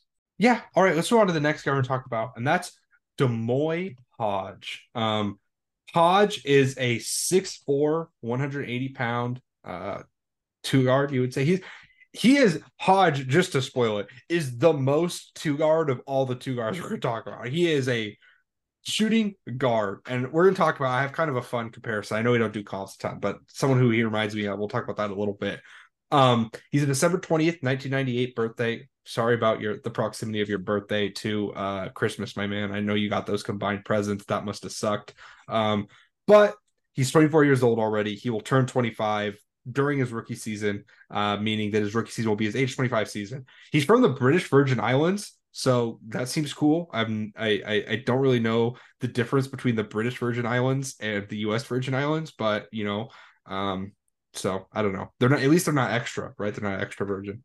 Uh, anyways, uh, that was super crazy. That was horrible. To, that was yeah. really bad. Uh, he started his career at State College of Florida, Florida, Manatee, Sarasota. Um, was good there, obviously. Went to Cleveland State, spent two years at Cleveland State, was good there. Uh, though the uh, the shooting numbers were not as good as turns out. Then he transferred to Missouri. Honestly, when I saw he transferred to Missouri, as someone who does some college basketball work, I was like, okay, so like he's gonna be like their eighth man. Nope. Started in 33 of 35 games, played 29 minutes per game, averaged 14.7 points per game on 47.7, uh, 40, 73.4 shooting splits, 3.9 rebounds, 1.6 assists, 2.6 steals, 0.5 blocks, 0.7, 0.8 turnovers. Um, had a 62.6% true shooting, uh, a 10.5 assist rate to only a 6.2 turnover rate. That's that's part of what I'm talking about with he's a shooting guard. He did ne- he never threw assists and he never turned the ball over. Had a 5.1% steal rate and a 2.1% block rate. Um, those are really great numbers. He dunked 16 times this year. I'm pretty sure all of them were in transition because uh, they played super fast. Um, shot only 17 total long twos uh which that's great. Like gotta love that. Uh they they uh they're not like they're not quite like alabama where they didn't take like long twos because Dre Gholston would take some long twos and Isiaih Mosley who uh clearly did not fit in there very well would take some long twos. Um but not hodge he was Morey ball. He shot 71.7% on 106 close twos and again, I mentioned that 40% number on 253s. He had a 14.1 three point uh three point rate. Uh 14.1 three pointers per 100. Just insane. Uh only a 21.2% uh free throw rate. Definitely a guy whose numbers paint him as an extreme player in a lot of different ways. Coop, how'd you feel about Hodge as a bucket getter? I I have to just come out and say it. I love Hodge. Um, he is like exactly my kind of player as a like a second round pick. Um, so I I will warn you. This is going to be a fascinating conversation. Just to just yeah, to say, yeah, because you because you like inefficient shot chuckers, but it's okay. Um, I like he can come off of DHOs. He's super super quick. He has great timing as a cutter. Uh, he's constantly just moving around, and he has so much energy. Um, he's super confident in the jumper. Takes it from anywhere. You know, it it is like an entirely uh, assisted. Like ninety three percent of his three pointers were assisted, but that pretty much lines up with what he's going to do at the NBA level, anyways. Um, I mean, he's just constantly fighting for the ball in 50 50 situations. He can cut, he can get into the lane. It's like coming off of a, you know, out of the corner, off of movement. Uh, he's not going to like drive and get his own or anything, but I, I, think at the next level, he can, you know, attack closeouts, uh, do that kind of stuff. He's a solid offensive rebounder just from like the eye, the eye test. Uh, the numbers don't really back me up, but there's my biggest issue with the offensive rebounding is that there's too many moments where he just kind of like stands there and is like, well, if it comes to me, it'll come to me. But he doesn't like get back and like do transition defense. So like when he does commit, he's great. But there's too many moments where he's just like standing there in in offensive rebounding no man's land. And that really pisses me off. Uh new new micro transgression unlocked that I that I hate. But yeah, he's nice. He's Morey ball. He's efficient. He plays off ball, uh, and he does what he's good at, and that's what you really want from a you know a second round player. All right, Hater Hendricks coming in from the top rope. Um, I don't hate Hodge. He reminds me a lot of like Jaylen Nowell, uh, but minus the cool athleticism. Um, and what I mean by that fast. is that, is that speedy is that He's a little speedster. What I mean by that is that Nowell was a really good shooter who had good defensive numbers, but played in a fake defensive scheme. Uh, because Missouri did not play real defense. They did not do like real rotations. Now, I I love that. Like I thought what Kevin Gates did was awesome, and it kind of worked. I mean, they were better than any Missouri team has been like my whole life. I think I can't remember when Missouri basketball was good before this, but um, anyways, they were fun. They were good, uh, and it was all because they kind of played this gimmicky defense where it's all about steals. It's all about getting out on the break. They played super fast. I don't think he's a super versatile shooter. He is a very good shooter, but the track record there does kind of point to me that he's not like some truly nuclear shooter. No, he's always taken a ton, and I'm sure at Cleveland State they were tough. I did not go back and watch any Cleveland State games, but he's not like an elite free throw shooter. Uh, he he's never been. He's a lot of his shots are open. He t- he takes a ton, but a lot of them are open transition shots because they were such a devastating transition team. Dre Gholston and Kobe Brown are, for their fault, devastating transition players. You have to be back there at the rim or they will score in transition if you don't get there at the rim. And because of that, and and also just like college coaches general kind of what they do is they want their team to suck in and protect the pain and transition. D'Moi Hodge was open all the time and he hits those open shots. It's there's nothing wrong with being a guy who hits open shots. But as a he's 24 years old, I'm not super comfortable projecting like a ton of versatility onto him because I just haven't seen it. He doesn't really take a ton off the dribble. He doesn't really dribble much at all, honestly. Like that's the major difference between him and Jaylen Nowell is that Nowell, like again, for his faults, Nowell was was a horrible NBA player last year. He might be good. There's flashes, but was like actively one of the worst players in the NBA last year. And this was like his fourth season in the league. So, you know, take that for what you will. But um Nowell like could dribble. He could really put the ball on the deck and get to the rim. And he had like these hard crossovers. D'Moi doesn't really have that. He's more of a off ball player. He's a good off ball player. His feel for getting open is legitimately great. Like in transition, he knows when to get to the corner, when to stay above the break, when to trail the play, when to sprint to the rim and get to the other corner. Like that stuff is great. I love that. That is so, it's like textbook. This is what you want like all your players to do if you're a coach but he's already 20, like I said, he's already 24. He's turning 25 halfway through his rookie season. Like, there's just not a ton there for me to latch on to other than he's a good off ball scorer who can hit open shots. And is a fine finisher at the rim. Like he shot really well, but he did not take like a ton of contested layups. I don't think. Like it's it's it's a lot of pretty easy shots, and he has like a nice little. I, I call it an inverted euro step where it's um like you fake like you're gonna right to left euro and then you like plant still and go back to your or yeah right to left but you plant and go back to your right hand instead which is like i kind of like that. He, he has some nice little slow down moves but he's not like someone who's running much pick and roll. He's not really a playmaker at all. You know i have playmaking listed on the outline here. There's just not a ton that i'm like super into in general with hodge. Coop do you want to tell me where i'm wrong and and then kind of wrap up where you have hodge value wise or, or just the, your the rest of your thoughts? Because he sort of defies this outline I put out because he doesn't play make it all. And I mentioned how gimmicky the defense is. So just kind of give your your scattered thoughts on on Hodge and then wrap him up. There's nothing I do better than scattered thoughts. Um, so I the the the, the playmaking, he moves the ball super quickly. Um, I don't I wouldn't say he's like a super connective passer, but if he sees a closeout coming and he gets a kick out, the ball is like hopping instantly. He's got great delivery on those. And I think he's really like a good, like he reads the floor super well in transition. Um, I, I think he's just, he's great. He does a lot of the small stuff that you want guys who are just off ball six four guards to do.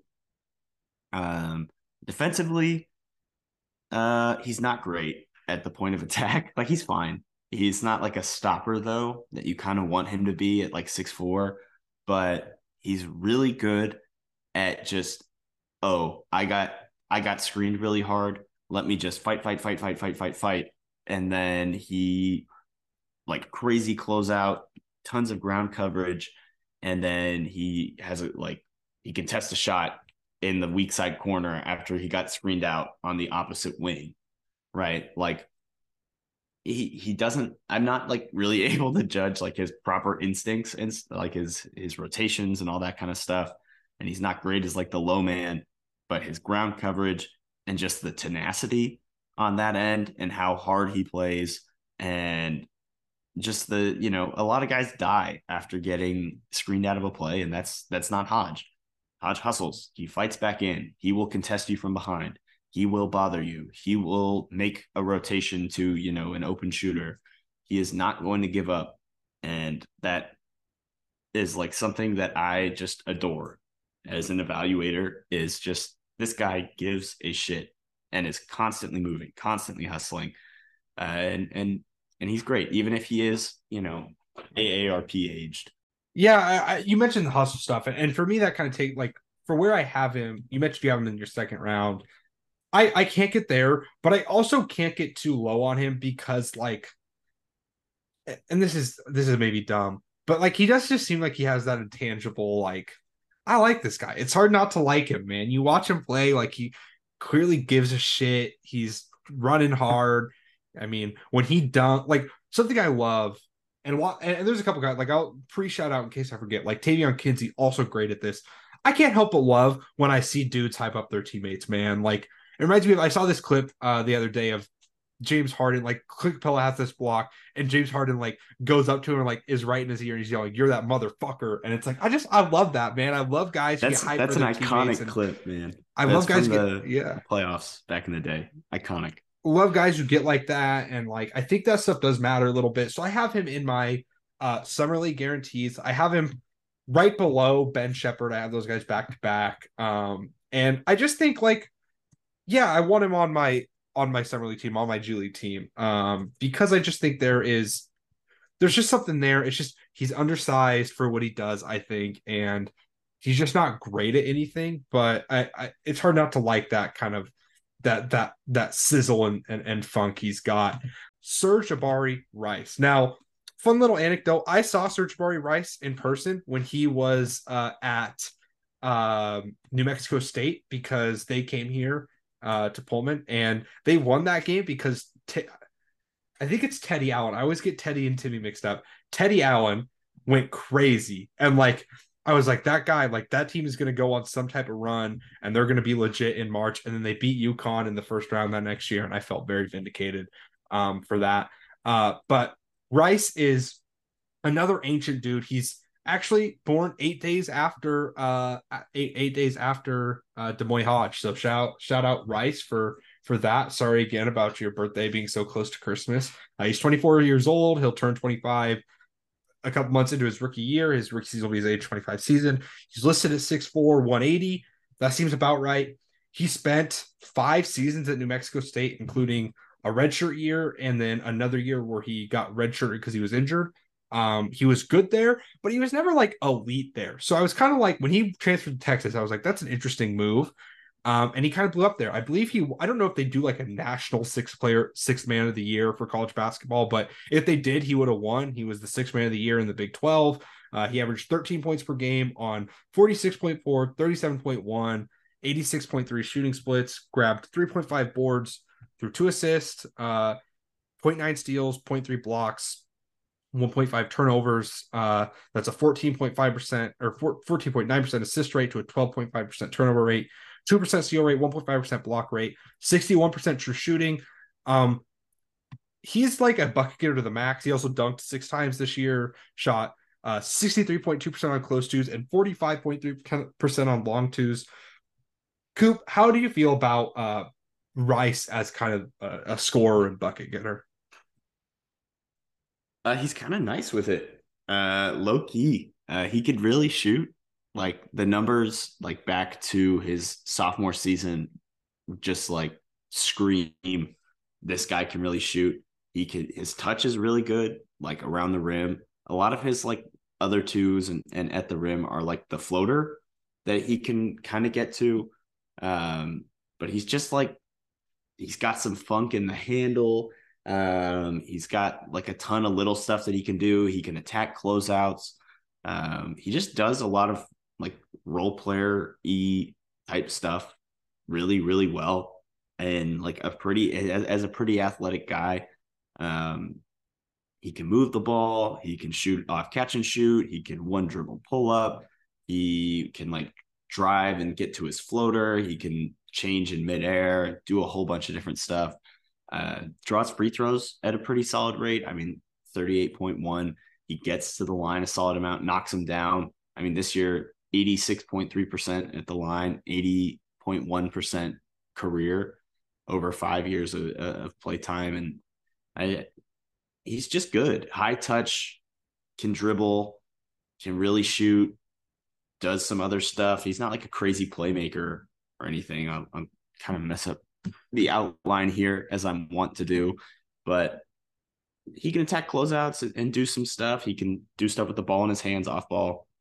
Just good all around and someone I'm, you know, like we talked to like with Wendell Moore last year. I'm I'm far I'm heavily inclined to like these guys who are like just good at everything to some degree. And and, and I I like Sir'Jabari Rice.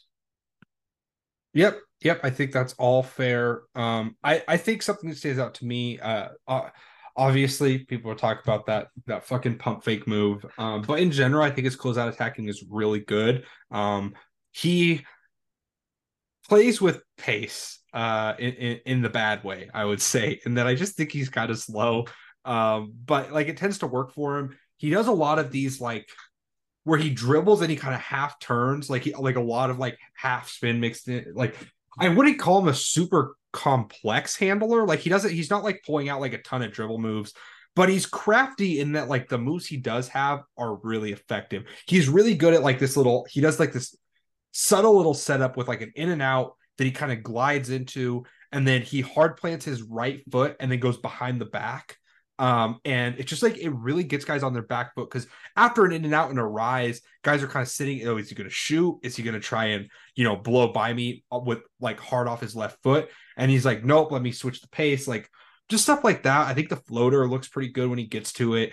He he is like the master of like, oh, I accidentally killed my dribble in a bad spot. Well, I guess I'm gonna get fouled now. Um, he only had a uh, 38.1% free throw rate. It's not horrible, but not not a ton of that was like I'm gonna get all the way to the rim and like make this big foul me. It was a lot more. I'm in the mid range. I'll pick that. I'll pick the ball up. Oh shit! I shouldn't have picked the ball up. Well, I guess I'm gonna lean into you, or I'm gonna try and step around you, and, and somehow, some way, you're gonna foul me. You're just gonna do it, and it works. Um, but I will say that like I I, I don't I don't know how much of it I buy translating to a high enough level when I consider that I don't really like the playmaking. Even at New Mexico State, he was not a point guard. Uh, he's never had like a super high assist rate without the turnover rate being equally as high. Um, he the the handle does not really work in pick and roll as well. I don't think it works a lot more attacking off the catch um, or in like these kind of isolation setups. Like in pick and roll, I just feel like he has a lot less like learned craft there. And he's not so reactive as a handler or playmaker that it makes up for that. Like you can be really predeterminate if your predetermined moves are fucking incredible. And in isolation, his predetermined moves are really good. He predetermines that I'm going to hit you with that behind the back, but it works because that behind the back is fucking good and it's tough to stop. But in in pick and roll, he doesn't really have those same types of predetermined moves that he loves, and, and he's kind of stuck a, a, little bit. And I, think a lot of what has boosted his uh his stock on draft Twitter is that he played really well at the PIT combine. That's cool. That's great. He won MVP there. That's good for him. I didn't watch those games, and I don't really think those are particularly valuable scouting contexts. I, I feel the same way about the the draft combine games because it's like these guys have no time to learn scheme they don't have time to get scouted or scout other guys. You can just get hot from the fucking mid range or from three. You know, if it supports my my agenda, Brandon Podziemski played well, great. But you know, for the most part, like I just I just don't think those are particularly valuable scouting context, unless it's just like this guy clearly looks like they don't belong. Like if someone's just like so slow that they just okay, this guy does not fuck athletically, like he's not gonna work. You could tell that. Like Dillon Jones was someone I was interested to watch at the combine. Actually, I watched one of the combine games that he played in, and it's like, okay, he looks like he can handle himself athletically. He might be a guy because when you play in the Mountain West, you don't know. But I didn't have those worries with Rice because he played in the best conference that college basketball has seen in a decade. Like the Big 12 was insane this year, and he was fine in that. So I just don't, I don't know. I just don't love his game in general. If we want to transition to the defense a little bit, it's fine. You mentioned like he's kind of good at everything, but he's not great at anything. And I don't think he's good at everything in a way that's like really good at everything. He seems like to me someone who is going to be a really good overseas player, like a really good overseas player whose game just does not scream NBA at all. Like I could see him being like, you know, one of the best players in the EuroLeague. Uh, as, as crazy as that might sound. Now the worry with that is he's already 25. Is this just him? Is he just cooked? Like his best year at New Mexico State, he averaged 13 points per game, and that was the year he got injured and then didn't play anymore. Like so he only played half the season. That might have dropped. Like there's just not a ton there that I that I love, honestly. So for me, with with um with is Rice cooked? God damn it. Um with where I have him, I have him in my uh best of the rest guards group, which is gonna seem extreme.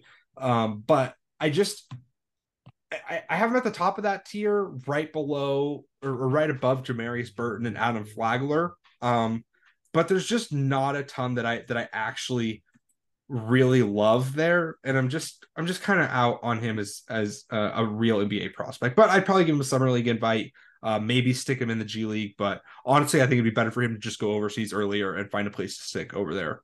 Uh coop?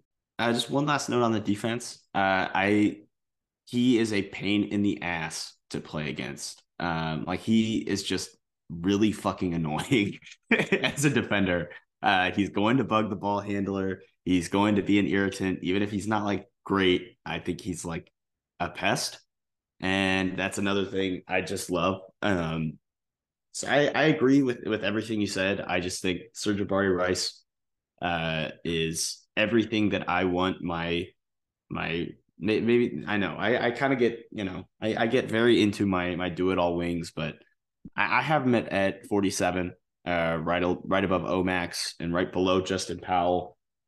He's nice. He does everything, and if one of those things ends up being very real, then he's a guy.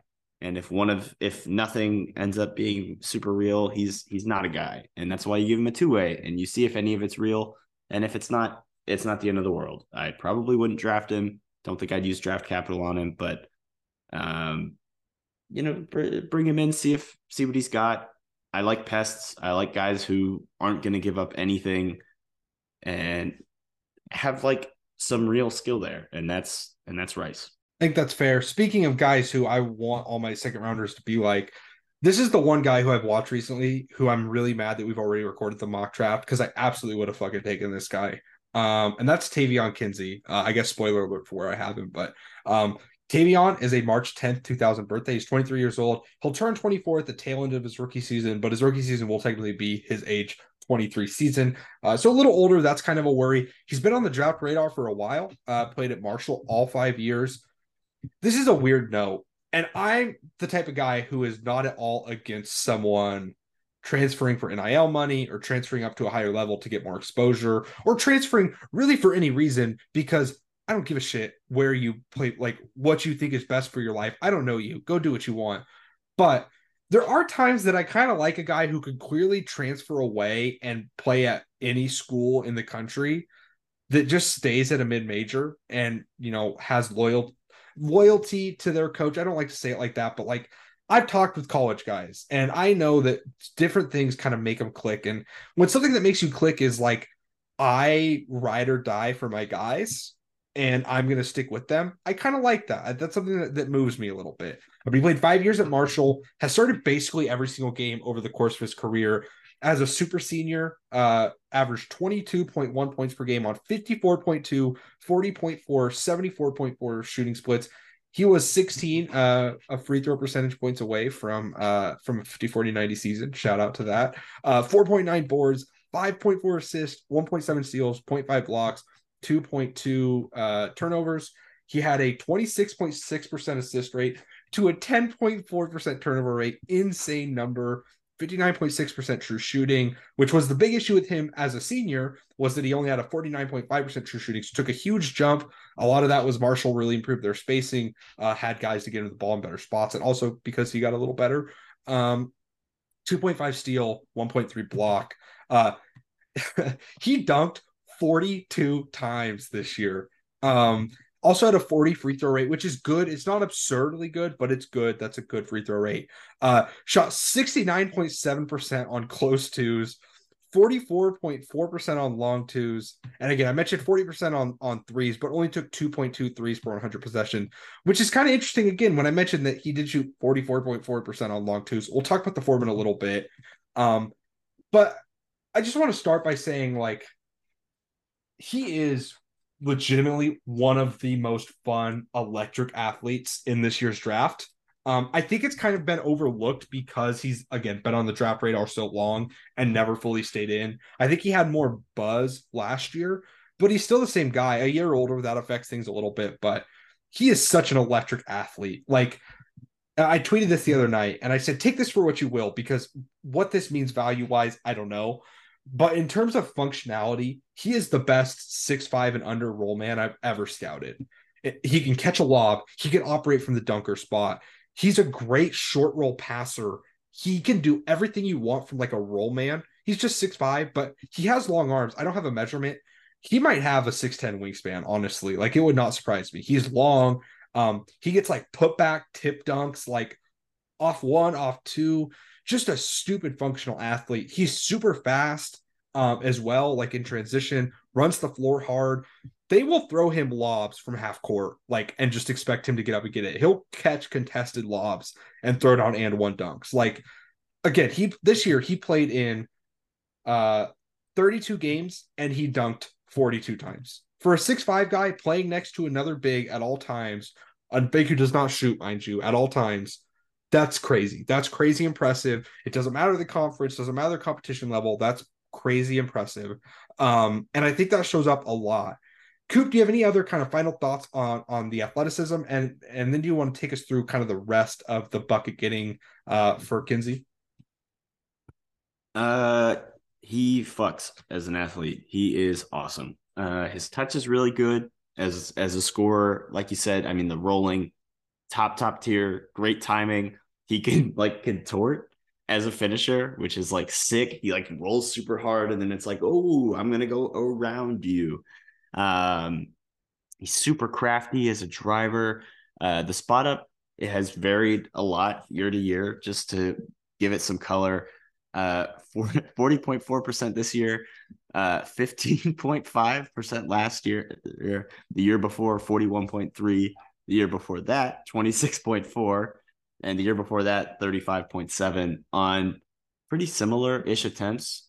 Um, like somewhere between 45 and like 70 attempts basically for every single season. Uh, career 30% three point shooter, but I, I think I buy the shot. Um, the free throw number's nice. Uh, he can like self create and is super confident from the mid range. He can get to his own spot. Uh, the handle can get him there. He's such a quick decision maker as a scorer. He gets the ball and he knows what he's going to do immediately. He's confident. He can get up and take the shot.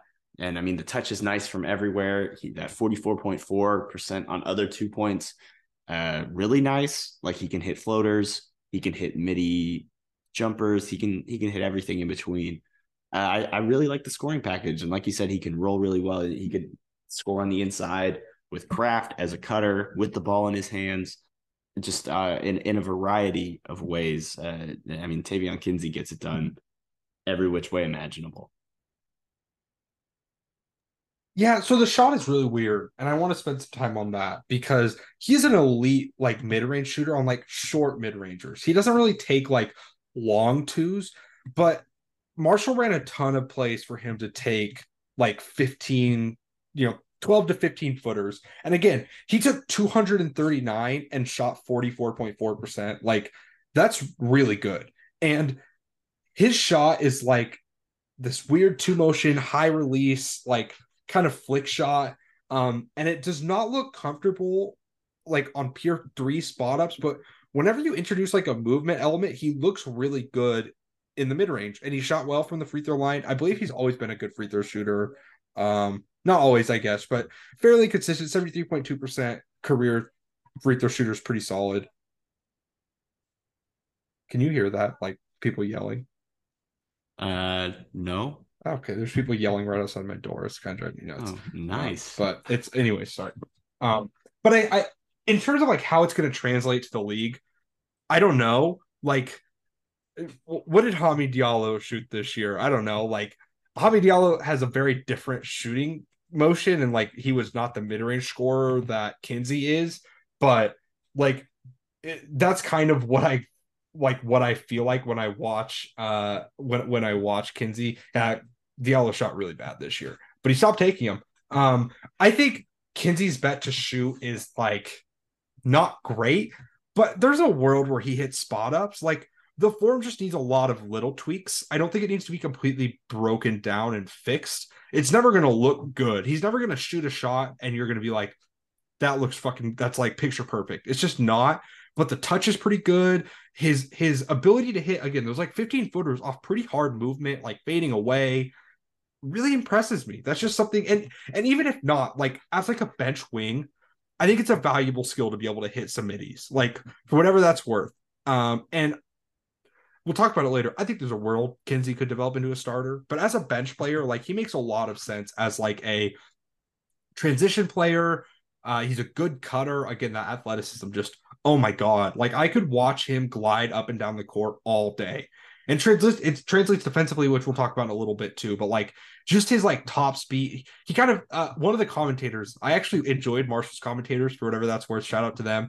Uh, they had like really thick Southern accents, but they kind of knew ball. Um, and one of them like said this thing. He has that NBA glide, and that's like the best way to describe. It. Like you watch him run, you watch him move, and you're just like, that's an NBA athlete. That's just absolutely 100 percent an NBA athlete. He's so smooth. He's he doesn't like look super explosive lots of times. Like he doesn't, you don't watch it, you're like, that's an insane first step. Like you do, like with a Cam Whitmore and Anthony Edwards, like where he just blows by someone and you're like, holy shit, like that was crazy. But he's just always at the rim. He's always finishing. He can finish like off one, off one foot, off two foot. Like his ability to get in and out of leaps, like he's a super quick jumper too.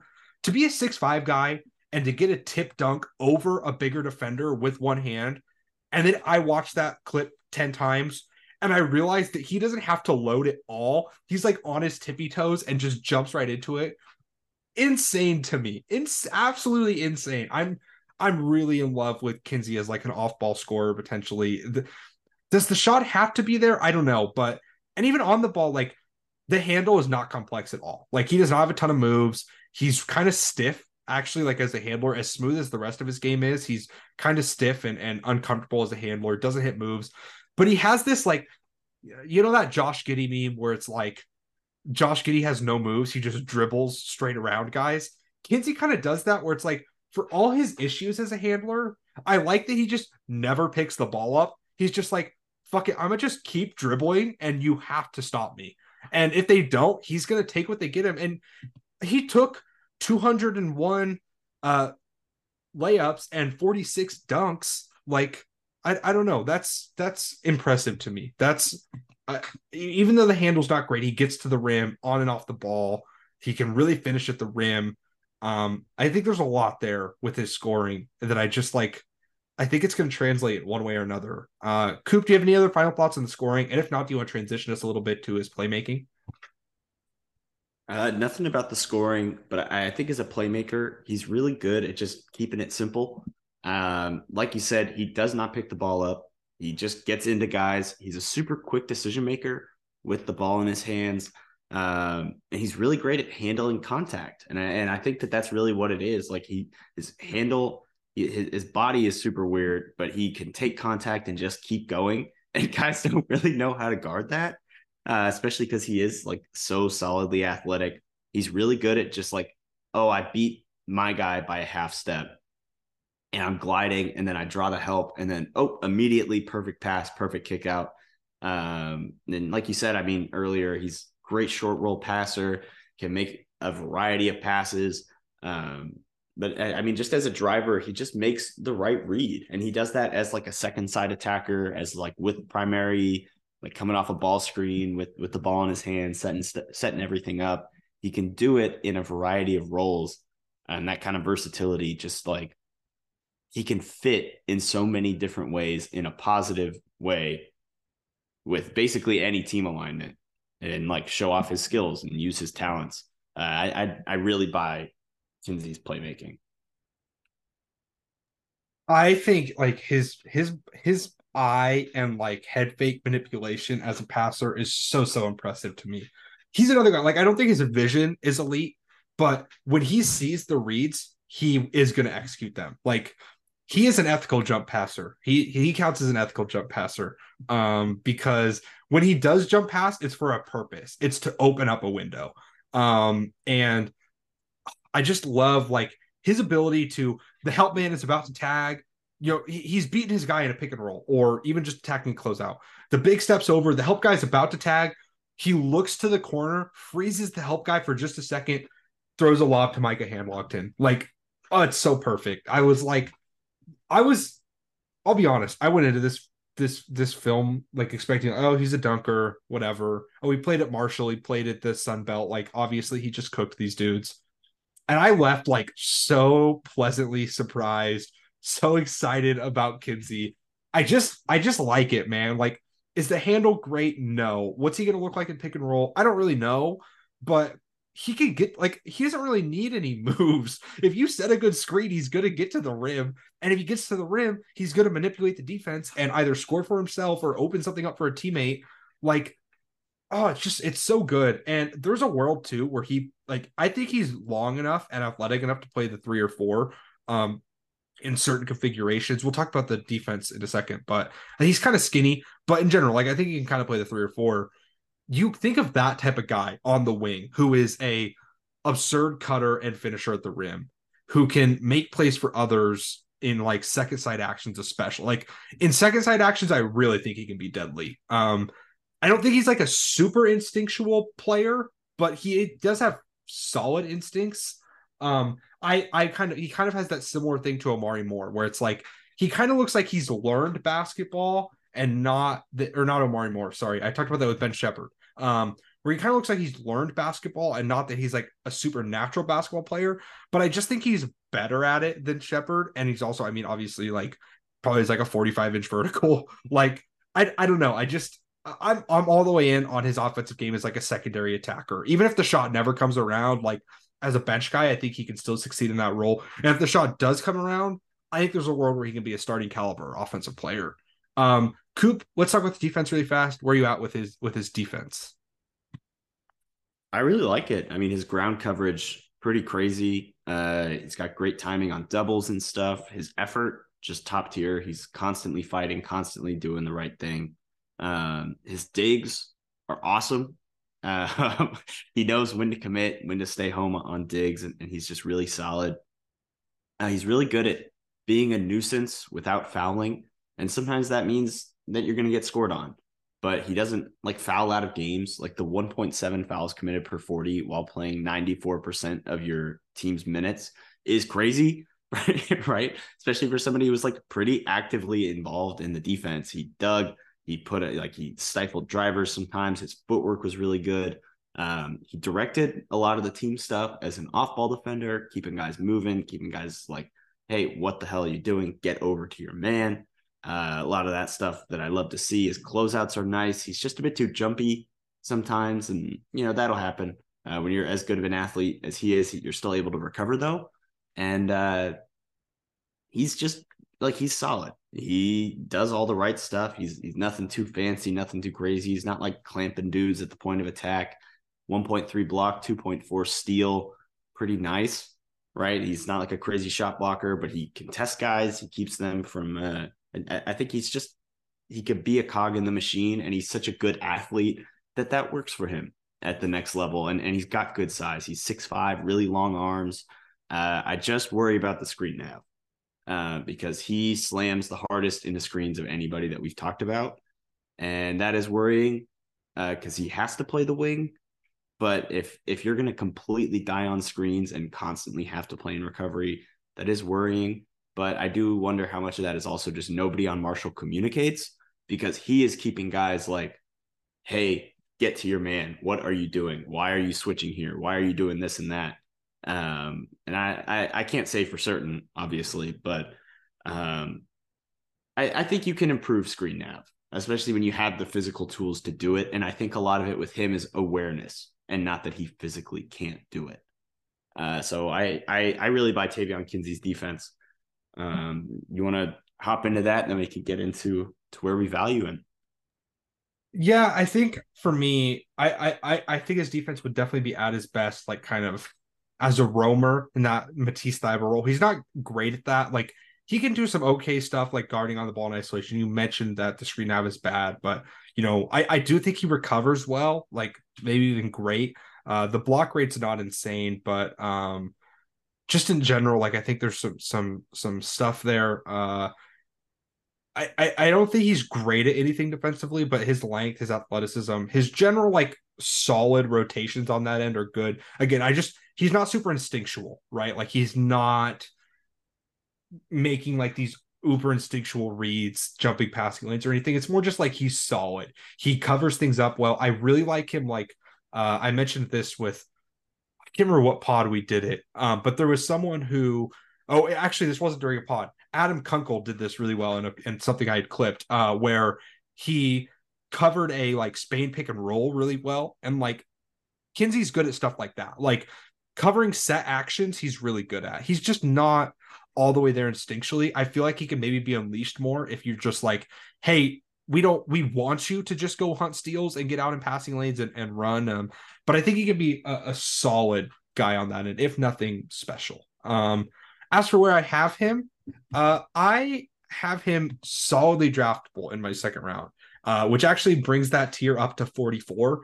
Um, I think it'll actually get to 45. I'm gonna have 45 guys who I want to give a uh, real contract to. Amazingly, last second, last second jump for this draft class to move into that range. But um, with uh, I'll probably add Heafy to this to this top 45 as well. He's borderline, but that's probably the other guy who I'll add to this. But um, I just think Kinsey's worth bet, man. He's just worth giving that.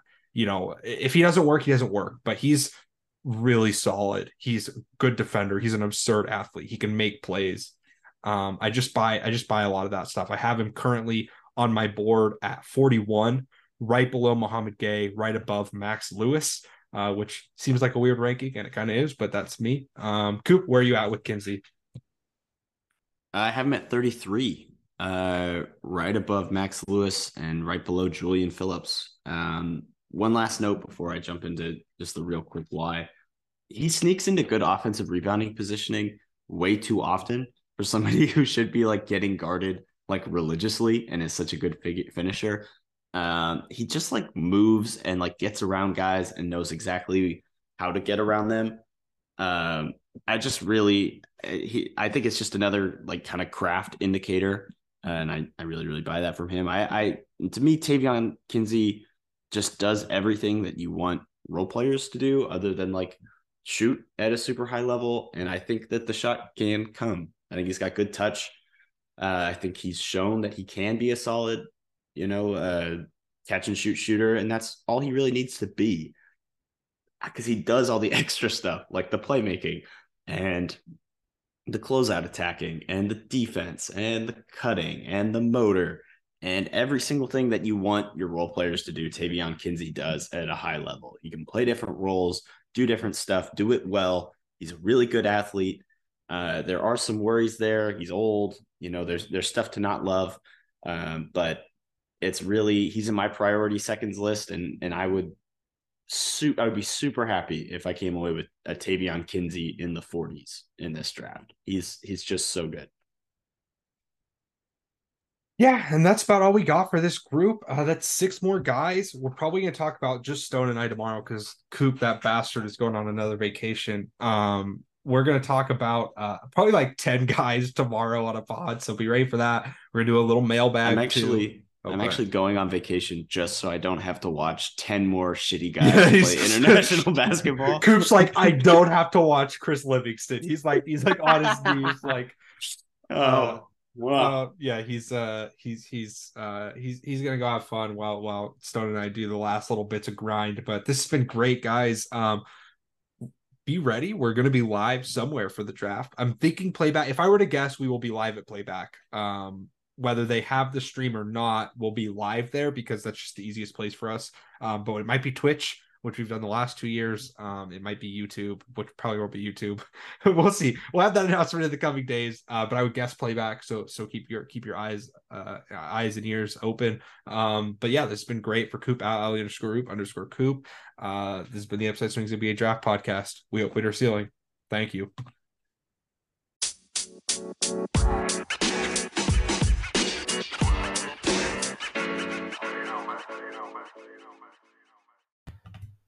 We'd once again like to thank the people at globalshopsolutions.com. Simplify your manufacturing and schedule a demo today at globalshopsolutions.com. Thanks again for sponsoring the podcast. Thanks again for listening. We hope we hit our ceiling. Thank you.